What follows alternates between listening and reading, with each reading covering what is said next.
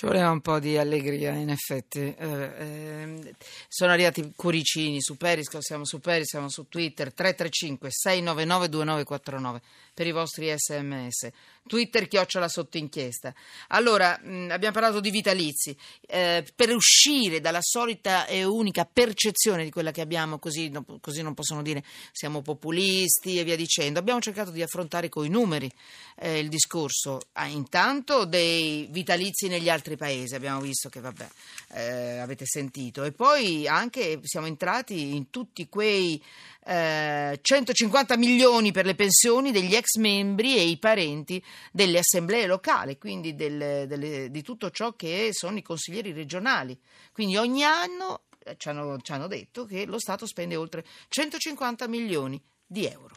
E quindi abbiamo cercato di entrare con i numeri, al di là delle parole, delle chiacchiere. Speriamo che possa essere utile, che sia stato utile per avere un'idea. Alessandra Fossati, ecco che entriamo in un altro segmento più o meno dello stesso argomento. Avvocato specializzato in diritto dell'informazione ed è socia dello studio Munari Cavani di Milano. Benvenuta Alessandra, avvocato Fossati, benvenuta. Buonasera. Allora, la notizia è oggi sul quotidiano La Stampa. Abolizione dei vitalizi, il Movimento 5 Stelle alza il tiro. Foto segnaletiche di chi voterà no. Ed è pronta la campagna grillina, così sto leggendo esattamente dal quotidiano, contro i parlamentari che si opporranno all'abolizione dei vitalizi. Allora, praticamente da quanto ho capito, e leggo anche dal giornale, sul blog di Beppe Grillo verranno messe fotografie e nomi di deputati e senatori che hanno rifiutato di votare la delibera, e i cittadini saranno invitati a manifestare sotto le case di questi signori che si sono rifiutati di votare praticamente l'abolizione dei vitalizi. E sono stati invitati questi cittadini a lasciare cartelli, fare picchetti e via dicendo.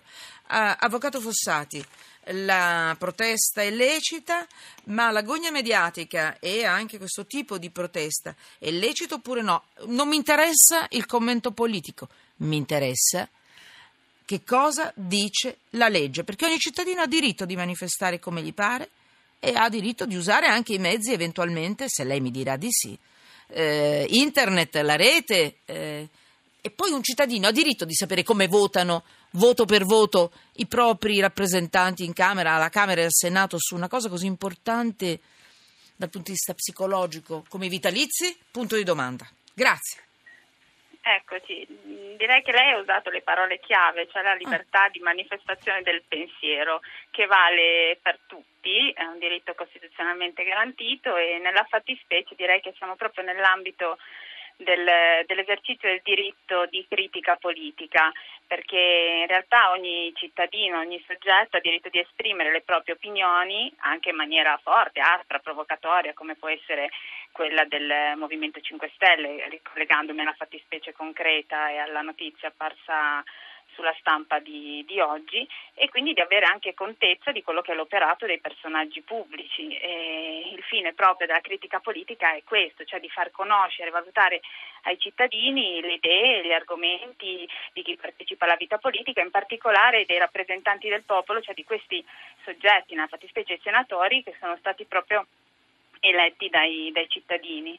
Ovviamente la gogna mediatica non è legittima, tant'è che si chiama gogna, però un esercizio del diritto di critica politica o del diritto di far conoscere ai cittadini quello che avviene nelle aule della Camera e del Senato è legittimo. Quindi è tutto legale, tutto legittimo, questo sia chiaro. È legittimo nel momento in cui vengono rispettati i limiti. E quali sono i limiti? Mi scusi. Che ci sia la verità del fatto e quindi che veramente vengano riportate le foto, i nomi di chi ha votato in quel modo, e quindi senza fare errori e sbagli, magari quindi riportare il nominativo di un senatore che invece ha votato in un altro modo, quello sarebbe un errore.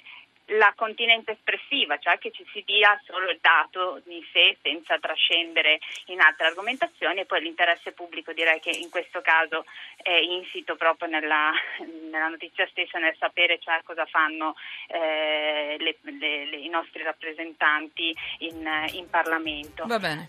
Poi si tratta di personaggi pubblici, quindi la foto, il nominativo proprio per il ruolo che svolgono è assolutamente legittimo poterli pubblicare. L'invito alla manifestazione, ovvio, il picchettaggio qui è un invito di tipo persuasivo, cioè costituisce una libera manifestazione del pensiero, quindi se si incita a un diritto lecito e legittimo, anche quello è una forma legittima di espressione. Va bene, la ringrazio, avvocato Fossati. Attenzione però sempre, perché sono dei luoghi dove ci sono bambini, familiari, ci sono degli anziani, quindi molta attenzione su tutto questo. Questo è una parentesi che mi sento io di aggiungere, assolutamente. Sono arrivati molti messaggi. Nel giro di pochi minuti mi sono sentita dare della fascista, della grillina, della comunista e di quella di destra. Ma chissà, siamo semplicemente persone che fanno informazione, gere regionali.